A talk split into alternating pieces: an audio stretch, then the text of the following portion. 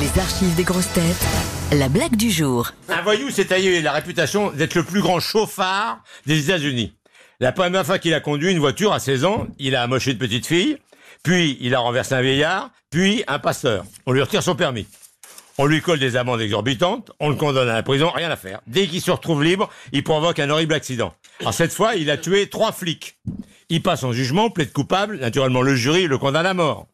Le jour de l'exécution, on l'attache sur la chaise électrique, on fait passer le courant, et le courant passe pas.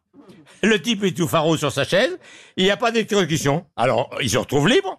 Son avocat lui court après lui dit Mais vous saviez ce qui allait se passer? Mais naturellement, je savais ce qui allait se passer. Mais expliquez-moi au moins comment vous avez empêché le courant de passer. Mais c'est pas compliqué, je suis mauvais conducteur.